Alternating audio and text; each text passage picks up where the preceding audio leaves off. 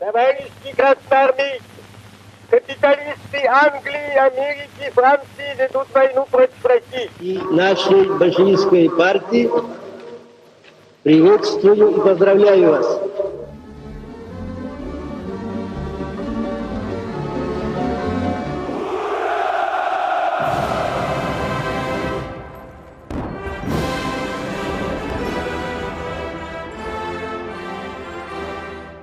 Rusya'dan Sevgiler'in 51. bölümüne hoş geldiniz. Her hafta olduğu gibi yine karşınızdayız. Ben Deniz Tunç Kalyoncu. Bu hafta değerli bir konumuz var. Akademisyen Pınar Üre bizlerle. Hoş geldiniz. Hoş bulduk. Davetiniz için çok teşekkür ederim. Bugün Rus şarkiyatçılığını konuşacağız. Bununla alakalı aslında şöyle tartışmalar var işte Edward Said'den itibaren gerçekten Türkiye'de de inanılmaz büyük bir oryantalizm tartışması var. Şarkiyatçılık tartışması var. Bunun yorumlanması tartışması var. Orta Doğu neresi dediğimiz zaman bile aslında üzerine çok fazla şey konuşuldu, yazıldı, çizildi. Ama bunun Rusya kısmı hep bir eksik bırakıldı, hep bir boş bırakıldı. Ve aslında bu programla birlikte bunu tamamlamaya çalışacağız. Ve ilk sorumuz da şöyle olsun. Gerçekten biz bugün işte 19. yüzyıldaki, 20. yüzyıldaki hatta öncesindeki batı dediğimiz yerlerden, İngiltere'den olsun, Almanya'dan olsun, Hollanda'dan olsun bir takım yazarların, filozofların ya da gezginlerin yazılarından doğuya dair neler anladıklarını, kendilerini doğudan nasıl ayırt ettiklerini az çok biliyoruz ya da bunlar üzerine bir takım yazılı materyaller elimizde mevcut. Fakat Rusya üzerinden yani Rus şarkiyatçılığı üzerinden 19. yüzyılda Rusya'nın kendisini bulma arayışı içerisinden, kendisini doğu ve batı arasında farklı bir yere konumlandırma sürecinden bu şarkiyatçılık hakkında neler söyleyebiliriz? Batı üzerinden nasıl ayrılırlar? Kendini nasıl geliştirmiştir? Nasıl enstitüler kurmuştur? Böyle başlayabiliriz. Genel bir soru olsun. Şöyle açıklayarak başlayayım. Tabii Edward Said tarihçilerin e, çok temkinli yaklaştıkları bir isim. Çok büyük genellemeler yaptığı için tarihçiler de biliyorsunuz bu genellemelerden hoşlanmadığı için hani temkinli yaklaşıyoruz ama bir taraftan da çok önemli sorular sordurdu bize. Şarkiyatçılık çalışmasında eleştirilecek birçok nokta var. Onu ayrı tutuyorum ama hakikaten e, iktidar ve bilgi arasındaki ilişki üzerine düşünmek çok önemli. Sizin de dediğiniz gibi Edward Said aslında Rusya'dan bahsetmiyor şarkiyatçılık çalışmasında. Onu dışında tutuyor. Daha ziyade İngiltere ve Fransa merkezli bir çalışma yapıyor. Rus şarkiyatçılığı üzerine çalışmalar 2000'li yıllardan sonra tek tük de olsa görüldü. Aslında Edward Said'in şemasını Rusya'ya uyarlayabilir miyiz gibi bir soru 2000'lerden sonra sorulmaya başlandı ve mesela Nathaniel Knight, Edip Halit gibi e, alanın bazı önce isimleri bu konuda e, çeşitli makaleler yazdılar. Özellikle Edip Halit bu konuda çok çalışmalar yapan biri. Vera Tolz yine şarkiyatçılığı üzerine çalışmaları var. David Schmalpenning, Van der Oy bunlar şu anda aklıma gelen hani literatüre ilgi duyan insanlara önerebileceğim bir takım isimler. Ama dediğiniz gibi bir kere Rusya'nın çok özel bir konumu var. İmparatorluk Rusyası'nın da çok özel bir konumu vardı. Bir kere Doğu ve Batı arasında, Asya ve Avrupa arasında yani Rusya kolonyal bir imparatorluk mu idi? Bu bir tartışma konusu. Yani Edward Said'in şarkiyatçılıkla tartıştığı meselenin temelinde yatan mesele, temelinde yatan şey şu. İngiltere ve Fransa kolonyal imparatorluklardı. Şarka dair ürettikleri bilgiler o kolonyal imparatorluğun inşası sürecinde rol oynadı bu kolonyal imparatorluk iktidarını biraz da bilgi üreterek kurdu gibi bir argümanla karşımıza çıkıyor Edward Said. Rusya İmparatorluğu'na bunu ne kadar uyarlayabiliriz? Bu dediğim gibi son yıllarda tartışılan bir şey. Aslında ta 19. yüzyıla gittiğimizde Rus şarkiyatçıları, Rus akademisyenleri de kendi özel durumlarının farkındaydılar ve bazı akademik tartışmalarda şöyle ifadeler görüyoruz. Biz kendimiz de zaten Asyalı olduğumuz için ya da Asya'ya coğrafi ve kültürel olarak yakın olduğumuz için Asya'yı Avrupalılardan, Batılılardan daha iyi tanırız. Yani onlar çok ön yargılı bakıyorlar ama biz öyle değiliz. Biz çünkü Asya'nın içindeniz gibi bir aslında hani bugün post böyle hani subaltern studies denilen şeyler var ya bu işte kolonyal yaklaşımları eleştiren e, bakış açıları. 19. yüzyılda buna çok benzer ifadeler kullanan Rus oryantalistler var. Yani biz zaten Avrupa'nın e, o ön yargılı yaklaşımını benimsemiyoruz diyen kişiler var. Dediğiniz bir başka nokta da çok önemli. Rusya'nın şark doğu halklarına ya da işte hem kendi sınırları içerisinde hem kendi sınırlarının ötesindeki halklara yaklaşımı aslında Rusya İmparatorluğu'nun kendi kimlik arayışını da yansıtıyor. Yani doğu ile batı arasında nerede durduğunu yansıtıyor. Yani doğu ile batı arasında nasıl bir sınır çizmek lazım? O sınır nereden başlıyor? Rusya, İngiltere ya da Fransa'dan nasıl ve ne şekilde farklı iletişim kuruyor Asya halklarıyla. Bu aslında Rusya'nın o çeşitliliğini de, imparatorluğun çeşitliliğini ve farklılığını da yansıtan bir şey e, yani çok genel olarak böyle söz edebilirim. Bazı spesifik örnekler üzerinden belki meseleyi tartışabiliriz. Dediğiniz gibi benim çalışmalarım biraz Osmanlı topraklarını ziyaret eden Rus akademisyenlerle ilgili. Osmanlı İmparatorluğu'nu ziyaret eden Rus akademisyenler genelde Bizans tarihçileri e, içlerinde çoğunlukla var. Ya da işte Slav kültürü tarihi üzerine çalışmalar yapan akademisyenler var içlerinde. Yani mesela o aslında Bizans tarihini ya da Slav tarihini şarkiyatçılığın bir parçası olarak değerlendirmiyoruz tabii. Rus akademisyenleri de öyle yapmıyorlardı. Fakat e, mesela Bizans tarihiyle ilgili böyle bir romantizasyon ya da Slav halklarının tarihiyle ilgili bir romantizasyon görüyoruz bazı e, eserlerde. Hem edebiyat eserlerinde hem akademik eserlerde böyle bir romantizasyon görüyoruz. Yani aslında Rusya'nın şarkı tanımlama biçimi biraz daha farklı İngiltere'den ve Fransa'dan kabaca bunu söyleyebiliriz. Hocam tabii sizin çalışmalarınızda bahsettiğiniz gibi Osmanlı topraklarında özellikle Filistin bölgesi hı hı. bir yer tutuyor. Bu konuda makaleleriniz ve çalışmalarınız, kitaplarınız var. Bunlar içerisinde Rusların 1860'lar itibariyle aslında çok ilginç çalışmalara yöneldiğini görüyoruz. Hem idari olarak hem de bu akademik kaygı, bu coğrafyadaki Ortodoks halklara, özellikle Rumlar harici Ortodoks halklara yönelik bir yoğun çalışmayı beraberinde getiriyor. Ee, Rusların bu dönemki siyasi ve akademik Filistin özelinde siyasi ve akademik çalışmalar hakkında neler söylersiniz? Yani Filistin hakikaten ilginç bir e, örnek. Yani Rusya İmparatorluğu kendi sınırları içerisinde iki tane akademik diyebileceğimiz cemiyet kurdu 1917'ye kadar. Birisi Filistin'deki cemiyet, biri de İstanbul'daki Arkeoloji Enstitüsü. Filistin Cemiyeti 1882'de kuruldu. Aslında bugün hala faaliyetlerini sürdürüyor bu arada. 1920'lerden e, 50'lere kadar bir ara verilmişti. Daha sonra tekrar e, ihya edildi. 1882'den 1917'ye kadar Filistin Cemiyeti yüzün üzerinde okul kurdu. Çoğu Suriye'de olmak üzere. Hem kız öğrencileri hem erkek öğrencilere yönelik okullar. Bu okullardaki başarılı öğrenciler Rusya'da eğitimlerini sürdürmek üzere burs aldılar.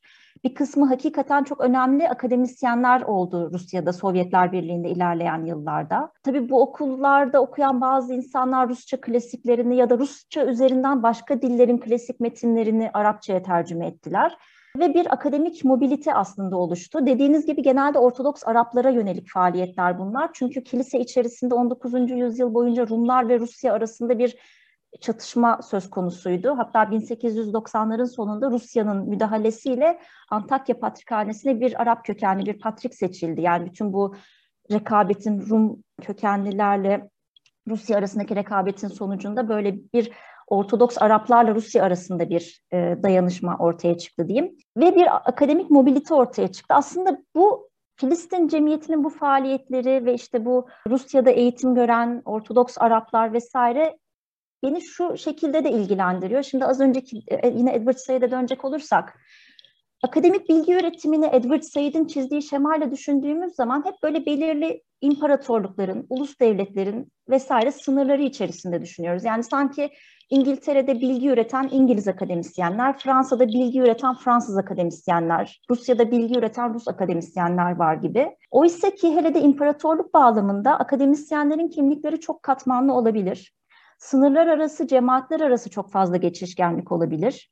Yani Rusya İmparatorluğu'nda akademik bilgi, beşeri bilgiyi üretenler sadece böyle bildiği klasik anlamda Rus Ortodoks akademisyenler değildi.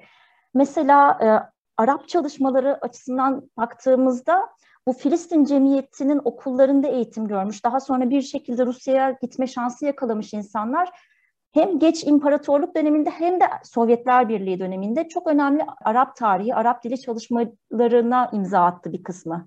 Yani ilk Rusça, Arapça sözlükleri yazanlar mesela bu okulun mezunları. Dolayısıyla bilgiyi üretenler sadece Rusya'da merkezde, St. Petersburg'da, Moskova'da yaşayan bildiğimiz klasik etnik işte Rus e, Ortodoks çoğunluk değil, akademik bilgi üretimine hem imparatorluk sınırları içerisinden hem de imparatorluğun dışından çok farklı halkların da katkıda bulunduğunu görüyoruz. Filistin Cemiyeti bence bunun en iyi örneklerinden biri. Tabii yani bu arada şunu da belirtmek istiyorum. Filistin Cemiyeti aslında pek çok farklı cemaat, pek, pek çok farklı imparatorluk arasındaki geçişkenliği göstermesi açısından da ilginç bir örnek. Yani cema, ya bu cemiyetin esas faaliyet alanı Ortodoks Arap çocuklara yönelik e, okullarda dedim. Ama sadece bununla sınırlı değil. Yani Filistin Cemiyeti'nin yayınlarına baktığımız zaman mesela Ortaçağ Gürcü e, el yazmalarının da yayınlandığını görüyoruz. Pek çok Yunanca eser de yayınlanıyor. Yine Filistin Cemiyeti bünyesinde çalışmalarını sürdüren mesela Papadopoulos Keramevs isimli çok önemli bir arşivci, kütüphaneci, Tesalyalı bir e, Osmanlı e, Rumu var. Mesela Papadopoulos Keramevs Rum ve aslında siyasi olarak baktığımızda Rusya'nın kilise politikasıyla çelişen de birisi. Ama o da Filistin Cemiyeti bünyesinde çalışmalarını sürdürüyor. Çünkü kurumsal altyapı Filistin Cemiyeti'nde var. Yani o tür çalışmalar sürdürmek isteyen kilise üzerine işte el yazmaları üzerine çalışmak istiyorsanız şayet 1890'larda başvuracağınız yer İmparatorluk Filistin Cemiyeti. Dolayısıyla çok farklı insanları bir araya getiriyor. Ya da işte Nikolay Mar e, çok önemli bir yarı Gürcü, yarı e, İskoç dil bilimci. Nikolay Mar da Filistin Cemiyeti bünyesinde çalışmalar e, yürüttü. Dolayısıyla yani bu geçişkenlik benim aslında çok ilgimi çekiyor. O imparatorluk bağlamında bilgi üretimine çok farklı kişiler katkıda bulunuyor. Dolayısıyla sadece böyle bir merkezde üretilen bir şey gibi düşünmemek lazım akademik bilgiyi. Hani Edward Said'in bahsettiği o iktidar, imparatorlukla akademik bilgi arasında doğrudan kurulan ilişki var ya, o ilişki o kadar da doğrudan değil. Çünkü bir kere bilgiyi üretenler o kadar da mer- merkezin parçası olmuyor her zaman. Ben o halde bu Filistin özelinde de Suriye özelinde de olabilir. Birazcık daha rekabeti sormak istiyorum. Çünkü yani 19. yüzyılın sonunda şunu biliyoruz. Gerçekten de bütün Avrupa ülkeleri neredeyse Osmanlı toprakları üzerinde bir rekabet arayışı içerisinde. Yani bir rekabet ediyorlar ve bir anlamda da ilerleyen yıllarda bu rekabet ettikleri topraklar üzerinden de bir paylaşım öngörecekler kendilerince ve bunu aslında 1920'li yıllarda da göreceğiz. Burada Rus şarkiyatçılığı işte burada bilgi üretenler, bu merkeze gönderenler, buradaki işte farklı insanların görüşleri bu rekabeti nasıl besliyor, kendilerince neler getiriyorlar? Siz aslında birazcık bahsettiniz. Hani Hı-hı. Rusya kendini batıdan ayırmaya çalışıyor ve bu halklarla daha yakın bir ilişki kurabileceğine dair bir öngörüye sahip. Başka Hı-hı. nasıl öngörüleri var? Bu rekabete dair neler de söyleyebiliriz? Tabii bu rekabet aslında bütün bu bilimsel kurumların çalışmaların yapılmasının en başlıca sebebi. Özellikle Osmanlı İmparatorluğu'ndaki kurumların birincil sebebi rekabet. Bunu hem bu kurumları kuran kişilerin hem işte diplomatların yazışmalarında açıkça görüyoruz. Yani mesela e, Filistin Cemiyeti'nin e, yayınladığı iki tane süreli yayın var. Birisi bir bülten şeklinde, İzvestiya şeklinde. Bir de Palestinski Zbornik diye bir akademik dergi yayınlıyor. Bu akademik dergi bu arada hala daha yayınlanmaya devam ediyor. Bunu da not düşeyim. 1880'lerden bugüne. Yani bu mesela bu dergilerin içeriklerine baktığımız zaman da sürekli bir özellikle Katolik Avrupa'yla bir protez hem protestan ama daha ziyade Katolik Avrupa'yla bir rekabet görüyoruz. Aslında rekabet edilen birkaç grup var. Birincisi Batı Avrupa ki bunu işte Katolik misyonerler, özellikle Cizvitler ya da Protestan misyonerler temsil ediyor. Bu grup rakip çünkü e, Ortodoks Arapları e, misyonerlik faaliyetleriyle etkilemelerinden endişe ediliyor e, ve bu bölgede nüfuz kurmalarından endişe ediliyor. Bir başka rakip Ortodoks Kilisesi içerisindeki Rum ruhban. Az önce de kısaca söylediğim gibi 19. yüzyıl boyunca aslında e, Ortodoks Kilisesi içerisinde Rus ve Rum ruhban arasında kıyasıya bir rekabet vardı.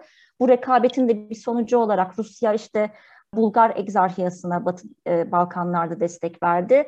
Orta Doğu'da ya da Suriye'de de Arap kökenli e, Ortodokslara destek vermeyi tercih etti. Rum ruhban da şunu gerekçeyle genelde eleştiriliyor. İşte Ortodoks Arapları kendi haline bıraktınız, onlara yeterince eğitim imkanı sunmadınız ve onları misyonerlerin kollarına attınız gibi bir eleştiri var. Tam da aslında bu rekabet ortamında Rusya kendi varlığını ortaya koymak istediği için Filistin'de bütün bu okullar, Filistin ve Suriye'de bu okullar açılıyor. Farklılıklarını biraz şöyle ortaya koymaya çalışıyorlar. Mesela Tabii aynı dönemde 19. yüzyıl sonlarında Suriye'de çok sayıda Fransız okulu da var, Amerikan okulu da var. Ama Fransız okulları genelde Fransızca eğitim veriyor. İşte genelde öğretmenleri, yöneticileri Fransız. Aynı şey Amerikan okulları için de geçerli. Orada da İngilizce eğitim veriliyor. Filistin Cemiyeti'nin kurduğu Rus okulları şu açıdan farklı. Bu okulların e, eğitim dili Arapça. Ve bu okullarda özellikle Arapça eğitimine ve Arapçanın edebi bir dil olarak kullanımına önem veriliyor. Hatta daha sonra bu okullarda okuyan ve daha sonra işte seküler Arap milliyetçiliği hareketinde önemli yer sahibi olan bazı insanlar bu yüzden bu okulları çok e, yüceltiyorlar. Hani diğer işte Fransızlar, Amerikalılar bizi kendilerine benzetmeye çalışırken Ruslar bunu yapmadılar şeklinde. Tabii Rusların Arapça eğitim sunmaları ve Arap bir e, öğretmen kadrosuyla çalışmalarının çok pratik gerekçeleri de var. Rusya İmparatorluğu'nun muazzam bir insan kaynakları sıkıntısı vardı 19. yüzyıl boyunca. Yani bu imparatorluğun kendi sınırları içerisinde yetecek öğretmen yoktu ki Suriye'ye öğretmen göndersin. Öte yandan 19. yüzyıl sonlarında öğretmenler arasında devrimci hareketler de oldukça güçlüydü e, hatırlarsınız. Hem okumuş hem halkla e, temas halinde bir grup oldukları için rejimin biraz şüphesini de çekiyorlardı. Dolayısıyla öyle Suriye'ye falan akın akın öğretmen göndermek gibi bir lüksü yoktu zaten Rusya İmparatorluğu'nun. Aslında yine en baştaki meseleye döneceğim. Farklı halkların bilgi üretme sürecine, eğitime, akademiye katkılarından söz ettim ya, bu birazcık da insan kaynakları sıkıntısından kaynaklanıyor. Çünkü muazzam genişlikte bir imparatorluğu yönetmeye çalışıyorsunuz. Buna ek olarak işte Filistin gibi, Suriye gibi uzak yerlerde de bir, bir faaliyetler, akademik, entelektüel, kültürel faaliyetler yürütmeye çalışıyorsunuz. Rusya'nın bunu sadece kendi insan gücüyle, sadece kendi insan kaynaklarıyla, makbul gördüğü kişilerle yürütmesi pratik olarak da imkansızdı. Dolayısıyla bu işbirliği imparatorluk için kaçınılmaz e, bir durumdu. Yani hem imparatorluk sınırları içerisinde hem de Filistin, Suriye gibi bölgelerde bu işbirliği kaçınılmazdı. Dolayısıyla Rusya İmparatorluğu ama bu e, pratik durumdan şu şekilde de yararlandılar. Bakın biz işte o batılılar gibi değiliz. Biz sizin kendi dilinizi kıymet veriyoruz. Biz Arapça okullar açıyoruz. Çünkü aslında Rusya e, İmparatorluğu'nun en azından Suriye, Filistin örneğini sorduğunuz için orayı söylüyorum. Bu bölgedeki amacı Ortodoks Hristiyanları oldukları gibi kendi kültürleriyle korumak. Yani oradaki Ortodoksluğun Ortodoksluğun en temiz, en saf, en bozulmamış hali olduğu düşünüldüğü için çünkü e, Hristiyanlığın doğuş yerine de olsa bu bölge olduğu haliyle korumak gibi bir e, amaçları vardı. Yani böyle bir Ruslaştırmak, asimile etmek hem pratik olarak mümkün değildi. Yani imparatorluk daha Polonya'yı Ruslaştıramadı ki Suriye'de Ruslaştırma politikası yürütebilsin. Hem pratik olarak mümkün değildi hem de böyle bir amaç yoktu zaten. Yani çok uluslu bir imparatorlukta hakikaten tam olarak böyle bir amaç yürütüldüğünü söyleyemeyiz. Bu da aslında bir açıdan da Rusya'nın elini güçlendiren bir şey oldu söylem düzeyinde. Bu şekilde kendilerini farklı kıldıklarını söyleyebilirim. Hocam bu bahsettiklerinizi dinleyince aslında e, bugün Rusya'nın Orta Doğu'da izlediği politikaların yani bundan 100 yıl önce, 150 yıl önce izlenen politikalara benzediğini görüyoruz. Hani halkların içlerine e, sözde müdahale etmeme veya e, dil politikaları, akademik politikalar aynı şekilde benzerlikler gösteriyor. Benim sorum şu olacak, bu tekrar 19. yüzyıl sonlarına dönersek, Rusya'da inşa edilen akademik şarkiyatçı kuruluşlarda hanedan ve hanedan üyeleri aristokratların da önemli rol oynadığını görüyoruz e, gerek hami olarak gerek e, doğrudan bu akademik üretime e, katkıda bulunarak bu e, akademik çevrelerde, şarkiyatçı çevrelerde bu bahsettiğimiz figürlerin hem katkılarına dair hem de bu figürlere dair neler söylersin? Şöyle tabii ki yani Rusya bir kere her şeyden önce Rusya İmparatorluğu hiyerarşik bir toplumdu. Aristokrasinin yani çok küçük genel nüfusun küçük bir kısmını oluştursalar da çok fazla haklarının olduğu hiyerarşik şekilde e, yapılanmış bir toplumdu. Ve bahsettiğiniz gibi işte hem Bilimler Akademisi hem bazı bilimsel cemiyetler bizzat imparator ailesinin himayesinde kuruldu. Filistin Cemiyeti bunlardan biri. Filistin Cemiyeti'nin onursal başkanı diyeyim Sergey Aleksandroviç'ti zaten yani işte imparator ailesinden, hanedandan birisi ki e, Sergey Aleksandroviç'ten büyük bir kurtarıcı olarak bahsediyor az önce bahsettiğim Ortodoks Arap aydınların bir kısmı. Ama şunu da belirtmek istiyorum. Şimdi İmparatorluk ailesi mesela İmparatorluk Coğrafya Cemiyeti yine bir başka önemli akademik cemiyet. İmparatorluk Arkeoloji Komisyonu gibi pek çok akademik cemiyete hamilik yapıyorlardı.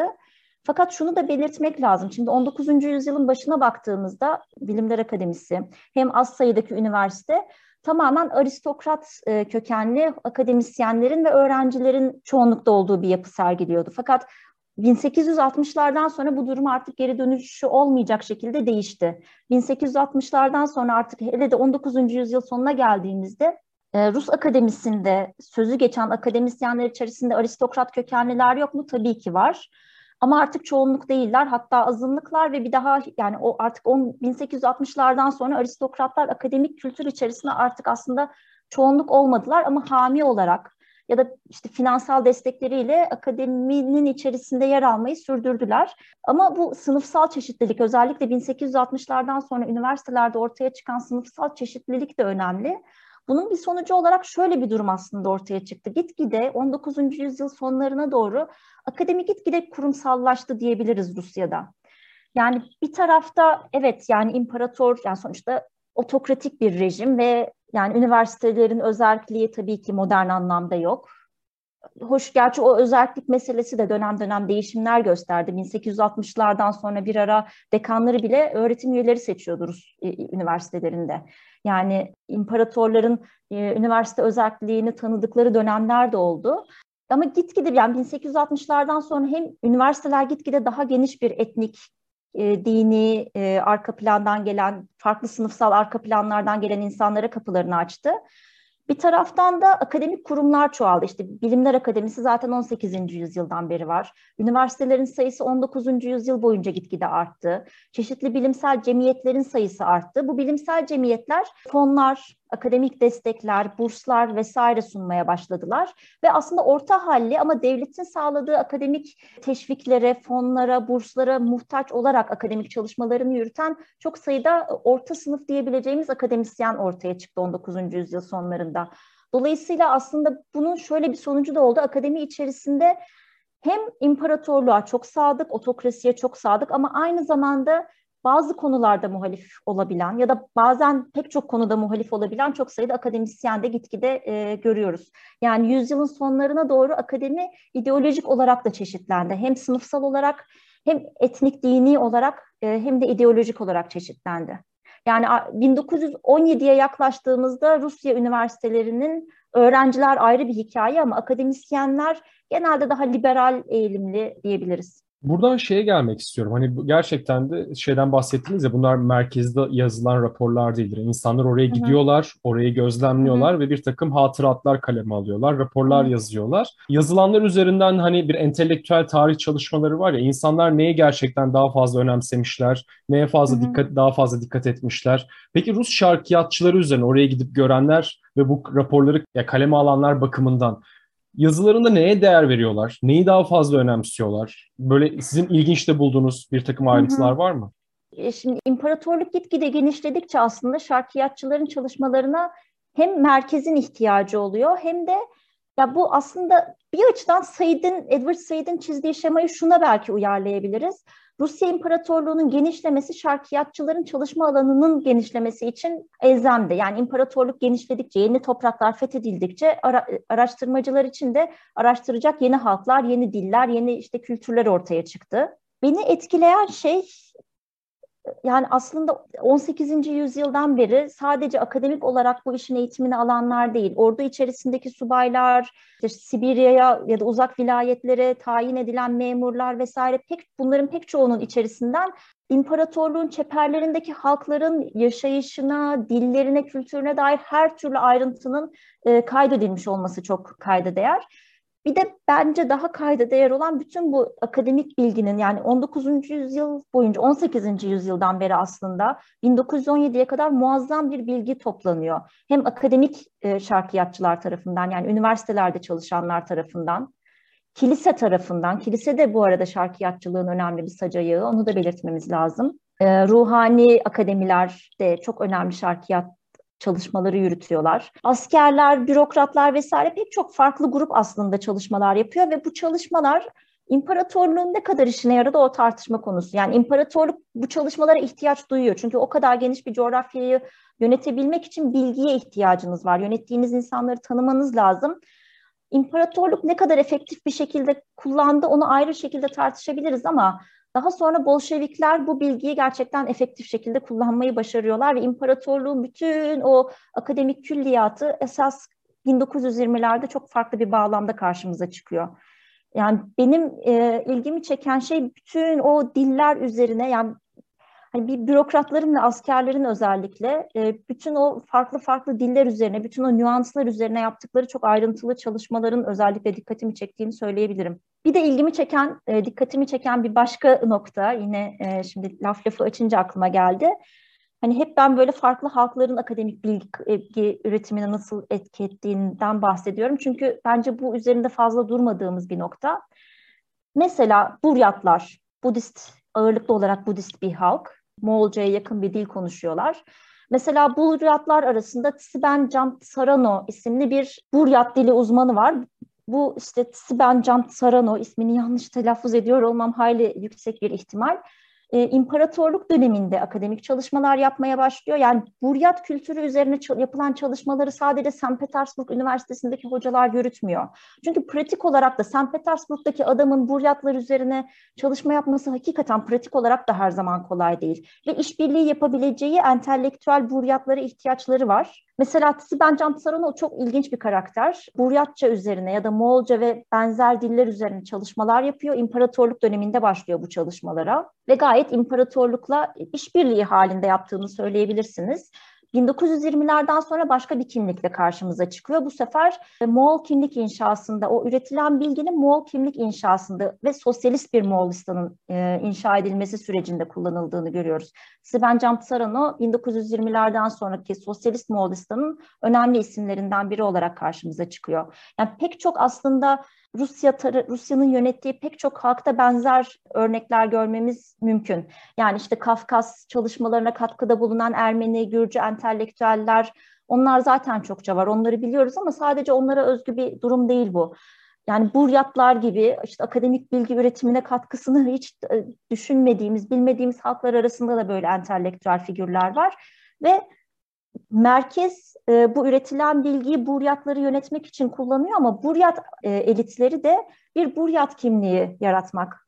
E, modern dünyada buryatların kim olduğu üzerine kafa yormak için bu bilgiyi kullanıyorlar. Yani bu buryatlar aslında Edward Said Taniş daha böyle bir pasif bir rol biçiyor ya şark halklarına. E, iş pek de öyle değil. En azından Rusya örneğinde öyle olmadığını söyleyebiliriz. Bu halklar da aktif bir şekilde bilgi üretim sürecine de katılıyorlar ve o bilgiyi bir kimlik inşası hatta ulus inşası, devlet inşası içinde kullanıyorlar 1920'lerden sonra. Yani gördüğüm ilginç örneklerden birisi bu diyebilirim. Hocam tabii bu Buryat e, figür hakkındaki yorumlarınız çok ilginç çünkü e, yani ben de bilmiyordum ve hani böyle çok 19. yüzyılda e, farklı ve ne diyelim sınırları aşan, olağan dışı kişiliklere rastlamak aslında normal bir durum. Fakat öte yandan çok şaşırtıcı. Ve sizin çalışmalarınıza göz atarken e, iki farklı figüre daha rastladım e, bu minvalde. Bunlar hakkında da biraz daha bilgi sormak istiyorum. Çünkü cidden bu bilgi üretimine katılan hem yani postkolonyal bir zihniyetle hem de öte yandan bu postkolonyal zihniyetin çok dışında iki önemli e, yazar var. Birincisi Pantere Monjuze ya da Bengali Cevzi Arap Dünyası Bilim isminde. Diğeri de üzerine farklı bir kitabınız olan Türkiye'de cidden çok ayrı bir e, yayın çünkü farklı başka bir örneği yok. Konstantin Leontiev. Bu iki isim hakkında neler söylersiniz? Aslında Cevzi tam olarak bu bahsettiğim şeyleri çok iyi bir örnek. Yani bütün sınırları, etni, imparatorlukların, devletlerin sınırlarını aşan birisi. İşte Ortodoks Arap kökenli Filistinli bir ailede doğuyor. Daha sonra Rus okullarında eğitim görüyor. Eğitimine Kazan'da devam ediyor. Kazan Ruhani e, Akademisi'nde. Derken nihayetinde 1920'lerde kendisini sosyalist Bakü'de buluyor ve Bakü'de hayatını e, kaybediyor. Orada bir akademisyen olarak hayatını kaybediyor. İşte İslam tarihi üzerine çok önemli çalışmaları var. Edward Said'in söylediği bir takım şeyleri çok daha önceden söylemiş biri. Ve aslında şimdi bu Filistin'deki cemiyetten yine söz etmek e, icap etti. Filistin'deki cemiyet kurulurken Rusya İmparatorluğu'nun amacı orada bir Ortodoks kardeşliği yaratmaktı. Yani Ortodoks Araplar ve Rusya arasında bir duygudaşlık yaratmaktı. Fakat sonuç tam da imparatorluğun düşündüğü gibi olmadı. Bir kere 1917'de imparatorluk yerle yeksan oldu. Ortodoks hayaller suya düştü. Yerine e, bambaşka bir rejim kuruldu. Bu okullarda eğitim gören e, Ortodoks Arapların bir kısmı da Marksizmi e, bir yöntem hem metodolojik yöntem hem, de bir ideoloji olarak benimsediler. Cevzi bunlardan biri. Yani aslında bu da bize şunu gösteriyor. Hani imparatorlukların işte bu işte grand stratejilerinden bahsederken bazen devletlere çok fazla anlam atfediyoruz. Yani Rusya devletinin çok böyle şaşmaz 100 yıllık, 200 yıllık planları var gibi falan düşünüyoruz ama nihayetinde 1917'de devrimle yerle yeksan olmuş bir rejim. Rusya İmparatorluğu ve aslında Filistin'de kurmaya çalıştığı şey de düşündüğü şekilde kuramadı. Yani o Ortodoks kardeşlik olmadığı neticede. Ama o e, okullarda eğitim görenler bu imparatorluğun kurumlarını kendileri farklı şekilde değerlendirdiler. Yani modern dünyada Arap kimliği nasıl olmalı bunun üzerine kafa yordular.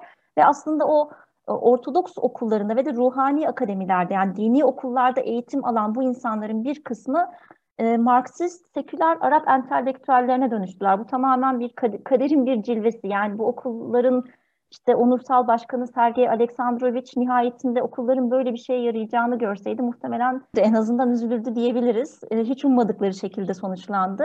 Yani yine bu okullarda eğitim gören mesela kadınlardan hiç bahsetmedim ama Gülsüm Nasr Vasilyeva diye birisi var mesela. Ee, yine Rus okullarında eğitim görüyor. Daha sonra bir Rus doktorla evleniyor. İşte Rusya'ya gidiyor vesaire. Moskova Üniversitesi'nde profesör oluyor. Bildiğim kadarıyla ilk ya da ilk Filistinli kadın profesörlerden biri.